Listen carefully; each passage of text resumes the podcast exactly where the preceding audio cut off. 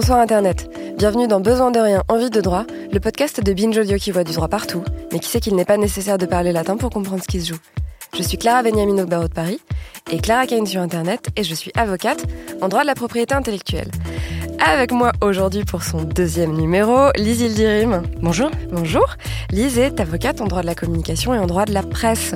Et avec nous également pour sa première fois, Alice Lasserie. Bonjour. Alice est avocate au barreau de Paris et au barreau de New York en droit du numérique.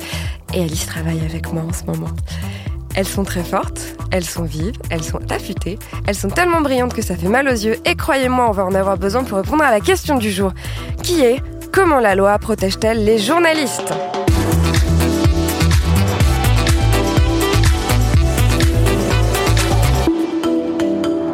En effet, on a décidé d'évoquer aujourd'hui avec vous la question de la loi qui encadre le journalisme et les journalistes, puisque, comme vous le savez peut-être, les journalistes ont un statut assez particulier.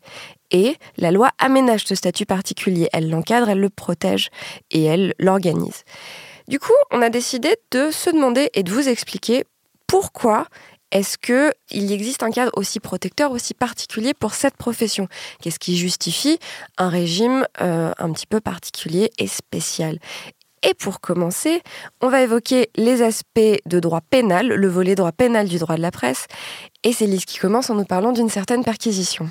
Oui, euh, le 6 février dernier, il y a une perquisition qui euh, nous a tous beaucoup choqués, en tout mhm. cas les gens qui connaissent un petit peu euh, le droit de la presse, puisque deux procureurs se sont présentés dans les locaux de Mediapart afin de procéder à une perquisition. Alors déjà, qu'est-ce que c'est une perquisition? Alors une perquisition, c'est une mesure de contrainte, mhm. c'est-à-dire soit des policiers, soit des magistrats qui se présentent au domicile d'une personne et qui vont soit demander soit forcer l'entrée pour euh, fouiller les lieux et récupérer des documents. D'accord. Et donc, du coup, là, deux policiers se présentent chez Mediapart. Alors deux procureurs, hein, parce qu'on va, on va le voir en fait, lorsqu'on fait une perquisition chez des journalistes, il faut absolument que ce soit des magistrats, c'est-à-dire des juges, et pas simplement euh, des policiers qui agissent au nom des juges. Donc par exemple, c'est pas la même chose de faire une perquisition dans une rédaction de presse que de faire une perquisition chez quelqu'un? Exactement. Il y a un statut qui est particulier pour les organes de presse, et c'est justement dans l'objectif de protéger ce qu'on appelle les sources des journalistes. On l'expliquera peut-être une autre fois, mais il y a aussi un statut particulier par exemple pour les cabinets d'avocats. Exactement, parce que de la même manière, les avocats ont dans leur cabinet des éléments qui nécessitent une protection euh, supplémentaire. Du fait de la confidentialité. Et donc du coup, il existe un régime spécial pour les perquisitions dans les organes de presse du fait du secret des sources, c'est-à-dire Exactement. Euh, alors, juste de manière préliminaire, il faut quand même rappeler que les perquisitions euh, au sein des, organes de presse, c'est rarissime et c'est même euh, très choquant. de mémoire, là, récemment, on n'a pas d'exemple de, perquisition telle que celle qui a été tentée chez Mediapart. Tentée. Et je dis bien tentée parce qu'en réalité, les, les, procureurs qui se sont présentés, ils sont allés un petit peu au talent.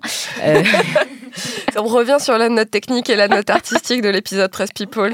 Exactement, puisque euh, en fait, pour, pour vous la faire courte, euh, il y a deux types de perquisitions. Il y a celle qui, qui est autorisée par, euh, par un juge spécifique et la personne qui se fait visiter, hein, on parle de visite domiciliaire également pour parler de perquisition, la personne qui est visitée ne peut pas s'opposer à la perquisition quand ça a été autorisé par un magistrat spécifique. Là, en l'occurrence, il n'y avait pas cette autorisation spéciale et donc Mediapart a simplement pu dire à ces deux procureurs non, vous ne rentrez pas, et ils sont repartis bredouilles.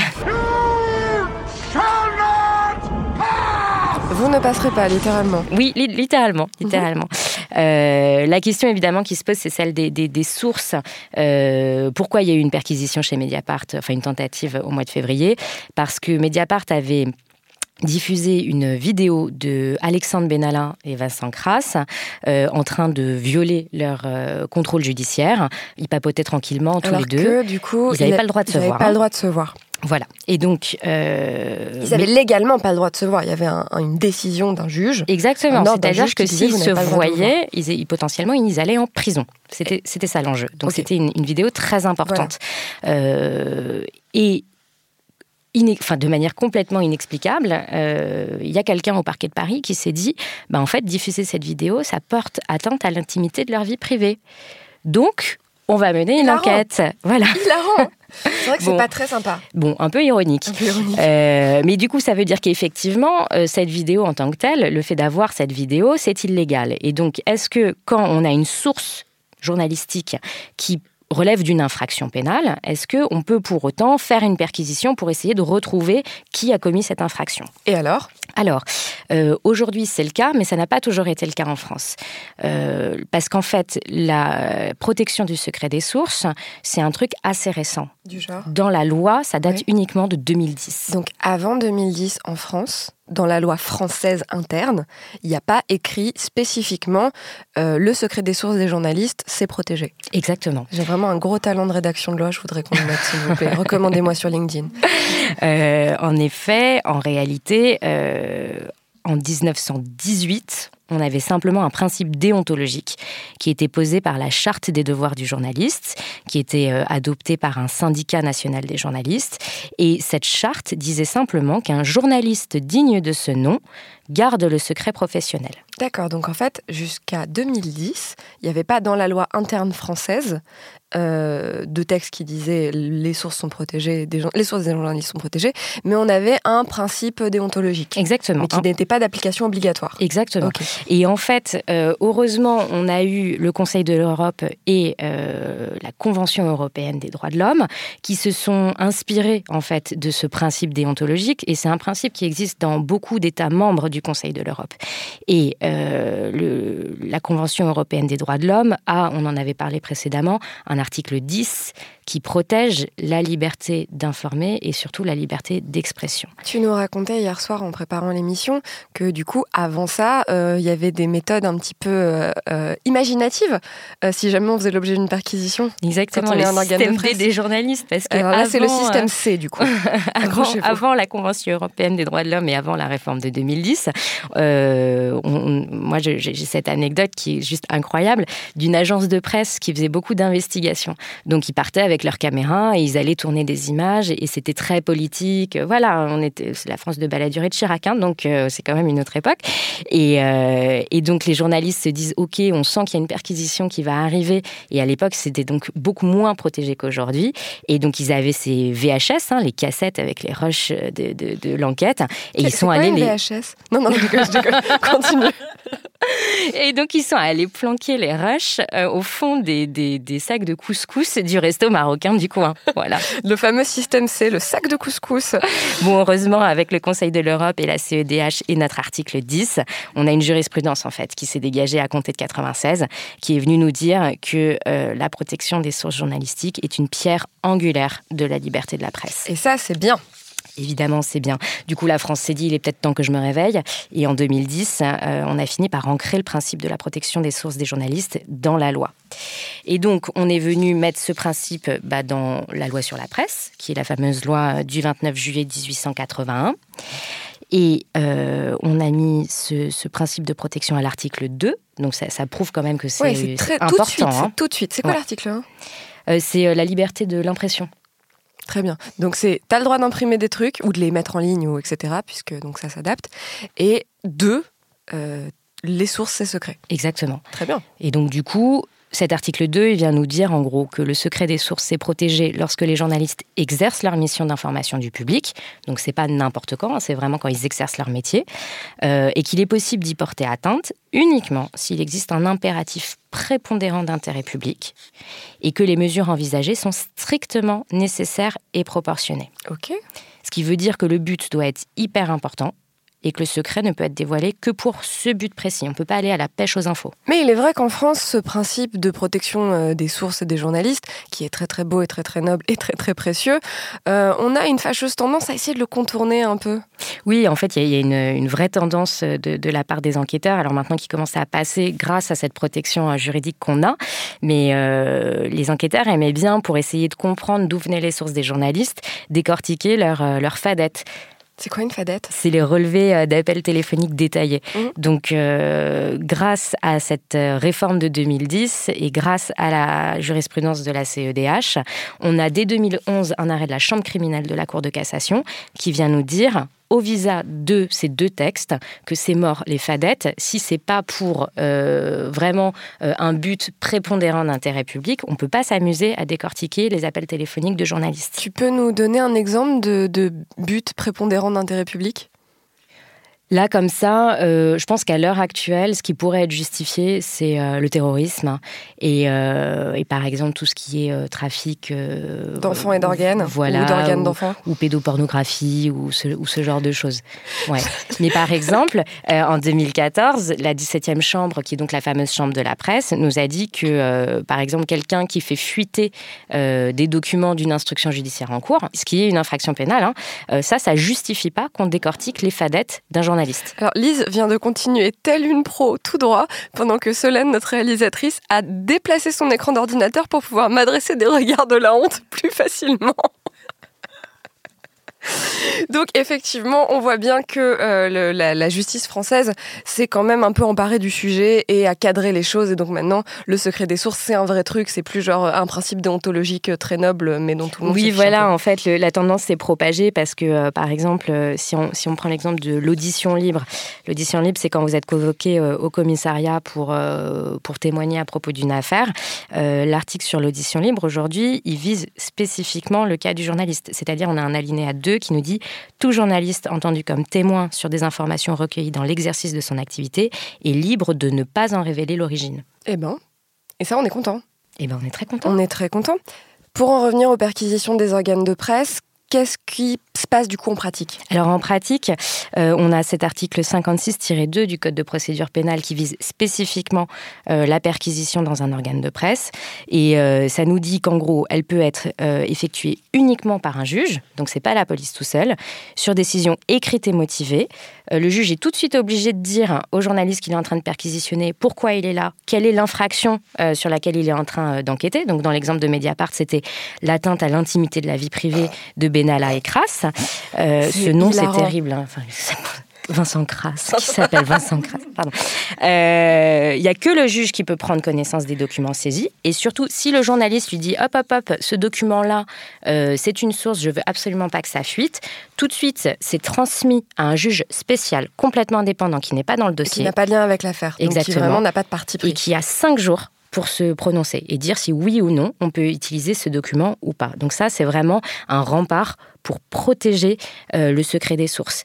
Euh, voilà, pour, pour un petit peu expliquer, la perquisition, on l'a dit, hein, c'est rarissime, c'est choquant, c'est une mesure de contrainte, c'est un truc extrêmement violent. En gros, on rentre chez vous et on, on met votre appartement à sac, on cherche des documents.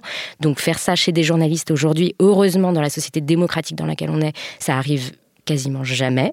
Et en pratique, ce qui, la justice, quand elle a besoin d'informations euh, auprès de journalistes, elle procède davantage avec ce qu'on appelle, ouais, et surtout des réquisitions judiciaires. Des réquisitions. La réquisition judiciaire, c'est en gros un juge qui envoie un papier à BFM TV euh, ou, euh, ou à iTélé ou que sais-je. Ça n'existe plus iTélé, je suis très triste, pardon.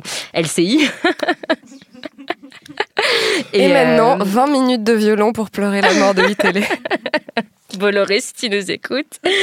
Euh, et donc la réquisition judiciaire, c'est vraiment un juge qui envoie un petit papier en disant euh, j'ai vu que BFM TV avait filmé pendant une manif euh, une agression. J'ai besoin de vos rushs. Vous me les transmettez et vous me transmettez que ça. Une agression pendant une manif. Ah oui. C'est-à-dire, je veux dire quelqu'un qui travaille avec le gouvernement. Effectivement, c'est pas dit qu'il cherche ces rushs là, mais voilà, c'est un cas d'école et en tout cas, ça permet, ça permet aux, aux journalistes de participer quand ils le peuvent et quand ça respecte le secret des sources à certaines enquêtes judiciaires. Eh ben merci la loi.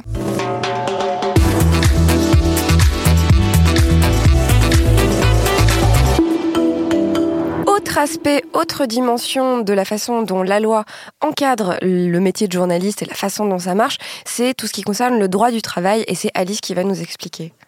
Alors, pour ce qui concerne les journalistes, depuis 1974, ils bénéficient de ce qu'on appelle une présomption de salariat. Stop une seconde de prise de parole, déjà un terme.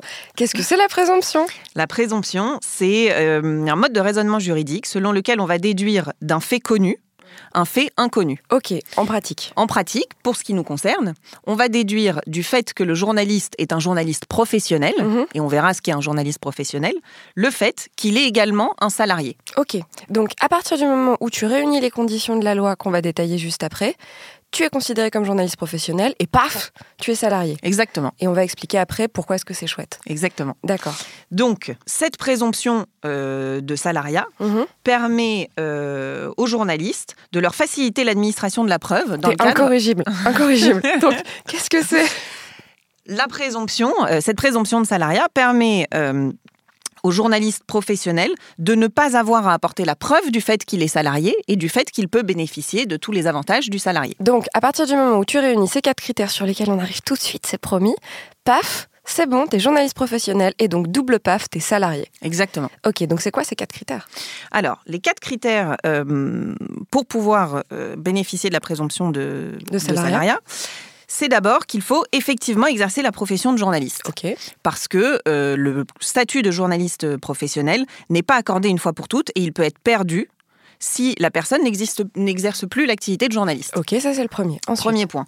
Deuxième point, il faut exercer dans une ou plusieurs entreprises de presse. Ok. Pas de difficulté.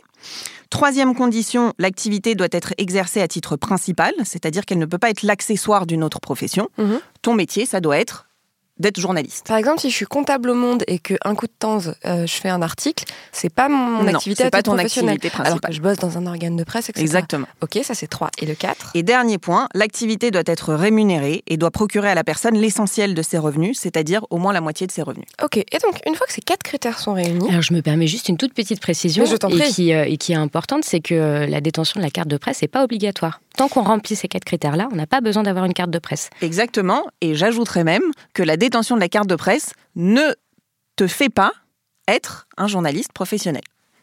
C'est très moche. non, pas non, nécessairement. Ouais, c'est-à-dire que la détention de la carte de presse carte ne fait pas de toi un, voilà. un journaliste professionnel et l'absence de détention de la carte de presse ne veut Ne pas dire que tu n'es pas voilà. journaliste professionnel. Ok, Exactement. donc en fait, ce qui compte, c'est pas le fait d'avoir la carte. Ce qui compte, c'est le fait de remplir ces quatre critères. Exactement. D'accord. Et donc, Et ce qui est très important dans la définition euh, du journaliste professionnel, c'est que cette définition ne tient pas compte du mode de rémunération du journaliste, ce qui permet à tous les journalistes, et ils sont nombreux qui sont payés à la pige, les fameux pigistes, Mhm. de pouvoir être considérés comme un journaliste professionnel et donc bénéficier de cette présomption de salariat. et donc, en quoi c'est précieux tout ça? En quoi c'est précieux de pouvoir dire je suis salarié?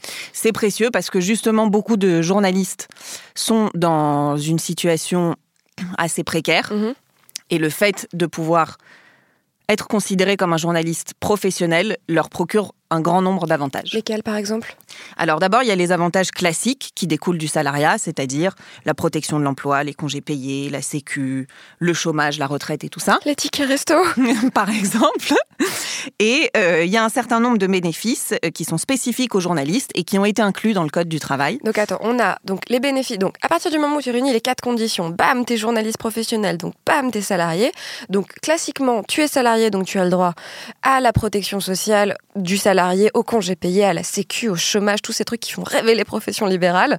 Et Exactement. voilà, donc ça c'est les avantages dits classiques. Et il y a aussi des avantages plus spécifiques. Exactement. Lesquels sont-ils? Les avantages spécifiques aux journalistes, ce sont par exemple la reconnaissance d'un droit d'auteur des journalistes, sur lequel on reviendra tout à l'heure. Mhm. C'est également la reconnaissance euh, de ce qu'on appelle les clauses de conscience et les clauses de cession. Qu'est-ce que c'est? Alors la clause de conscience, c'est un droit qui permet aux journalistes, en cas de changement de situation juridique de son employeur, de son titre de presse, et plus particulièrement en cas de changement de ligne éditoriale de son titre de presse, de démissionner tout en conservant les avantages du licenciement, Donc les indemnités, le droit Voilà, au chômage. particulièrement les indemnités. Donc ça c'est la clause de conscience. Est-ce qu'il y a d'autres particularités? Oui, il y a la clause de cession qui est très proche euh, de la clause de conscience, mais qui s'en distingue quand même. La clause de cession, c'est celle qui permet aux journalistes de bénéficier d'une présomption de changement de ligne éditoriale, encore la présomption, euh, en cas de changement d'actionnaire au sein de son organe de presse. C'est-à-dire? Ça veut dire que euh, si demain euh, le Figaro était racheté par Le Monde, les journalistes du FIG pourraient dire changement de ligne éditoriale présumé, moi je démissionne et j'ai le droit à mes, euh, à mes indemnités. J'imagine l'humanité rachetée par Coca. Tu vois. Par exemple. Non, mais en réalité, c'est hyper important parce qu'en ce moment, euh, et notamment dans la production audiovisuelle, on constate qu'il y a une vraie concentration du milieu avec plein de boîtes audiovisuelles qui se font racheter, etc., avec des groupes qui sont en train de se restructurer. Et donc, euh, les, les, petits organes de presse qui, à l'époque, étaient tout petits, indépendants dans leur coin, quand ils se font racheter par des mastodontes euh, des médias, là, les, les journalistes peuvent activer leur clause de cession. Et c'est hyper important parce qu'en réalité, qui dit rachat, dit restructuration, dit on dégage des gens. Et là, le statut, euh, la protection du, journaliste en tant que salarié est hyper importante et permet à ces gens-là de retomber sur leurs pattes. Donc on voit qu'il y a quand même des mécanismes légaux particuliers qui donnent un statut particulier à cette profession de journaliste. Et donc, qui en fait protège le quatrième pouvoir, protège l'indépendance de conscience euh, et la qualité de la couverture de l'information. Exactement. Parfait, merci. Écoutez, Alice a validé. Je crois que du coup, on peut passer à la, à la section d'après. Merci. Ok, donc on a parlé du volet droit pénal, on a parlé du volet droit du travail. Il est temps qu'on parle des droits d'auteur. Qu'est-ce qui commence? Eh bien, moi, pour quelques, pour quelques rappels euh, théoriques et généraux. bien sûr. Non, parce que avant, avant d'aborder la question des droits d'auteur euh, du, des journalistes, on l'a dit et répété, c'est spécifique. Donc, on s'est dit que ce serait bien de faire un petit rappel euh, de, du principe, n'est-ce pas? Un droit d'auteur, c'est quoi? C'est pour toute personne. C'est une thèse. C'est une thèse. D'autres personnes se sont tentées à répondre. non, le droit d'auteur, c'est quoi? C'est un droit exclusif euh, qui, apparaît sur la tête de, de celui qui crée. Euh, c'est-à-dire, euh, celui qui crée une œuvre peut s'opposer à ce que d'autres personnes exploitent sa création sans son autorisation expresse. dans le cas du journaliste, ça va être le journaliste qui écrit un article, qui réalise un reportage ou qui conduit une interview. c'est sa création, il a des droits d'auteur dessus et le principe du Code de la propriété intellectuelle voudrait qu'il puisse euh, s'opposer à toute exploitation de son article s'il n'a pas, s'il n'a pas, s'il n'a pas conclu un contrat. Si ce n'est qu'en réalité, le journaliste, euh, il a un régime dérogatoire. Donc, on va se rendre compte que euh, il n'aura pas besoin de signer ce contrat. Le principe, c'est quoi? C'est quand je suis créateur, je signe un contrat pour céder mes droits qui dit quel droit je cède, pour quel territoire, pour quelle durée et pour quel prix. Sauf que en pratique, on s'est rendu compte que, enfin plutôt euh, le législateur s'est dit c'est trop lourd pour les journalistes, il faut simplifier le système et c'est comme ça qu'on a mis en place un régime dérogatoire. Un régime dérogatoire qui a été mis en place en 2009, Alice. Exactement, ça a été mis en place euh, en 2009 par la fameuse loi Adopi. Adopi comme l'Adopi? Adopi comme l'Adopi. Donc qui a aussi prévu des choses pour la presse. Exactement. Elle n'a pas fait que sanctionner euh, le téléchargement illégal. Elle a mis en place euh, pour les journalistes un mécanisme de cession automatique des droits d'auteur des journalistes à l'organe de presse qui les emploie. Comment ça marche? Comment ça marche? Eh ben, au moment où euh, le journaliste est recruté par son employeur, par l'organe de presse. Donc quand on dit recruter, c'est à la fois un contrat à durée déterminée, euh, plein temps, etc., et à la fois pour faire des piges. Exactement. Mhm.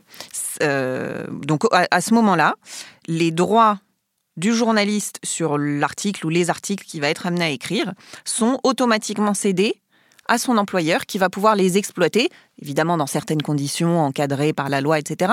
Mais euh, le, journaliste est dépossédé de ses droits. Donc il n'est pas, il pas censé à chaque fois qu'il écrit un, papier, un article, quelque chose, signer un petit, une petite session de droit. Quoi. Là, Ça c'est le principe. Ça c'est le principe. Ça c'est le principe. Et euh, le régime dérogatoire qui a été appliqué aux journalistes fait que, de par son statut, le journaliste n'a plus besoin de céder ses droits au coup par coup à son employeur. Ok. Alors Alors, comment est-ce que euh, l'employeur a la possibilité d'exploiter euh, les articles de ses salariés? Cette exploitation se fait à travers ce qu'on appelle des cercles d'exploitation des œuvres des journalistes. Et donc, il y en a trois. Premier cercle. Il y a trois cercles d'exploitation. Le premier, c'est l'exploitation au sein du titre de presse au sein duquel le journaliste est recruté.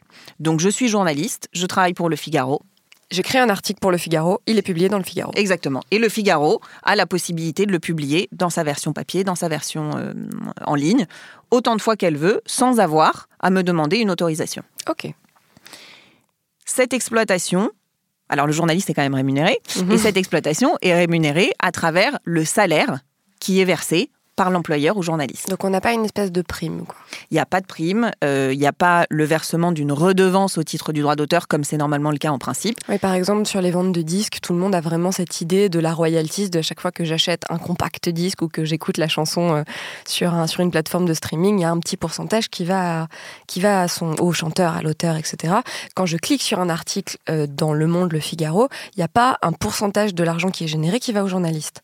Non. C'est couvert par son salaire. Exactement. Ok. Euh, ça, c'était le premier cercle d'exploitation. Le deuxième cercle d'exploitation, c'est euh, l'exploitation au sein de ce que la loi Adopi a appelé la famille cohérente de presse. Et donc, par rapport au Figaro, ça serait quoi l'exemple? Ça serait euh, toutes tous les titres de presse qui appartiennent au groupe auquel appartient le Figaro. Donc, par exemple, le magazine Madame Figaro, qui, est publié, qui est publié le week-end.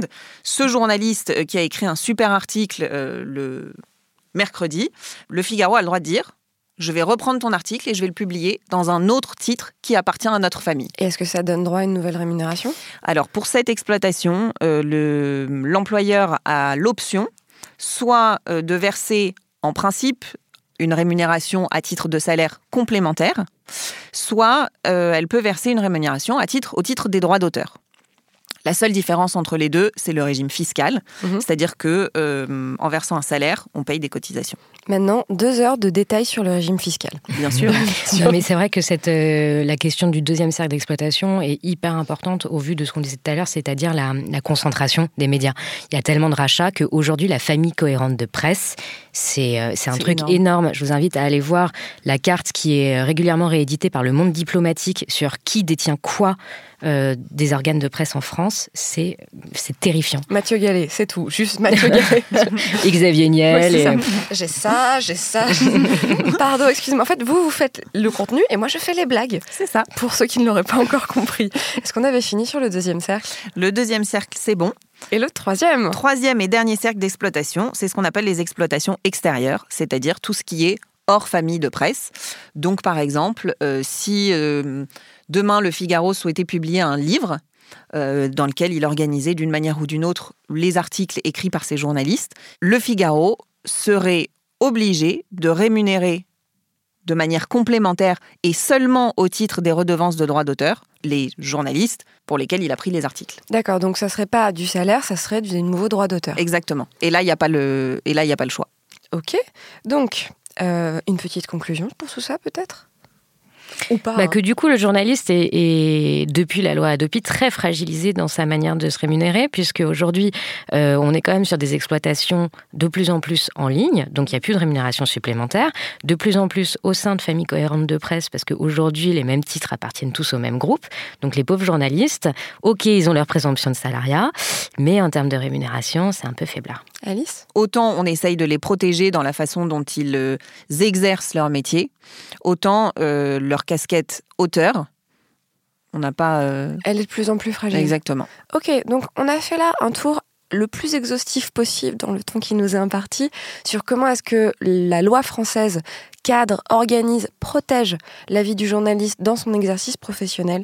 Ce qu'il faut savoir, c'est que dans les grandes nouveautés qui nous foncent droit dessus, il y a une directive européenne qui a été votée il y a quelque temps, dont vous avez beaucoup entendu parler euh, pour les modifications potentielles qu'elle pourrait faire sur les youtubeurs. C'est l'article 13 qui est devenu l'article 17.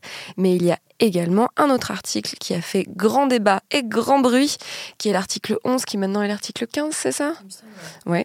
Et donc cet article-là va prévoir, alors je vais vous le dire très très vite parce que c'est un peu compliqué, va prévoir peut-être la création d'un droit voisin au profit des éditeurs de presse. On rentre pas dans les détails aujourd'hui, on le fera peut-être une prochaine fois, puisque il s'agit d'une directive. Une directive a besoin d'être adaptée pour être mise dans la loi française, à l'inverse d'un règlement. Un petit peu compliqué. Mais donc, du coup, pour l'instant, comme on ne sait pas exactement comment ça va se passer en France, on préfère vous épargner les détails un peu techniques. Est-ce que l'une de vous veut ajouter quelque chose?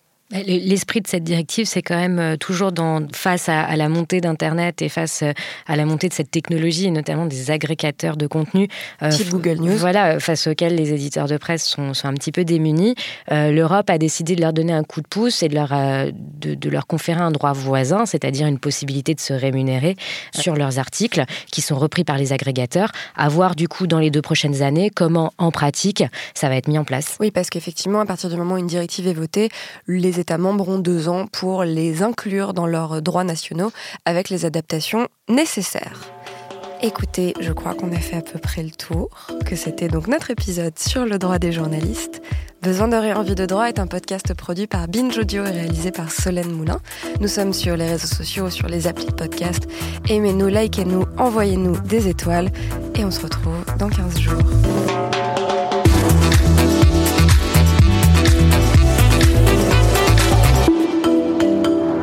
Binge.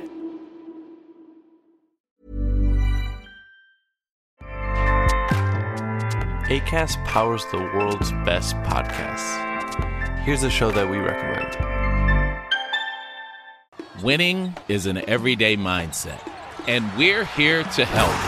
I'm Craig Robinson. Join me and Coach John Calipari for Ways to Win. We're kicking off during March Madness. Cal's Kentucky Wildcats are in the hunt. So throughout the tournament, I'm going to call up my friend to ask about his wins, losses, and especially what he's telling his players in the locker room. You got to win every day. Find the Ways to Win podcast anywhere you listen. ACAST helps creators launch, grow, and monetize their podcasts everywhere. ACAST.com.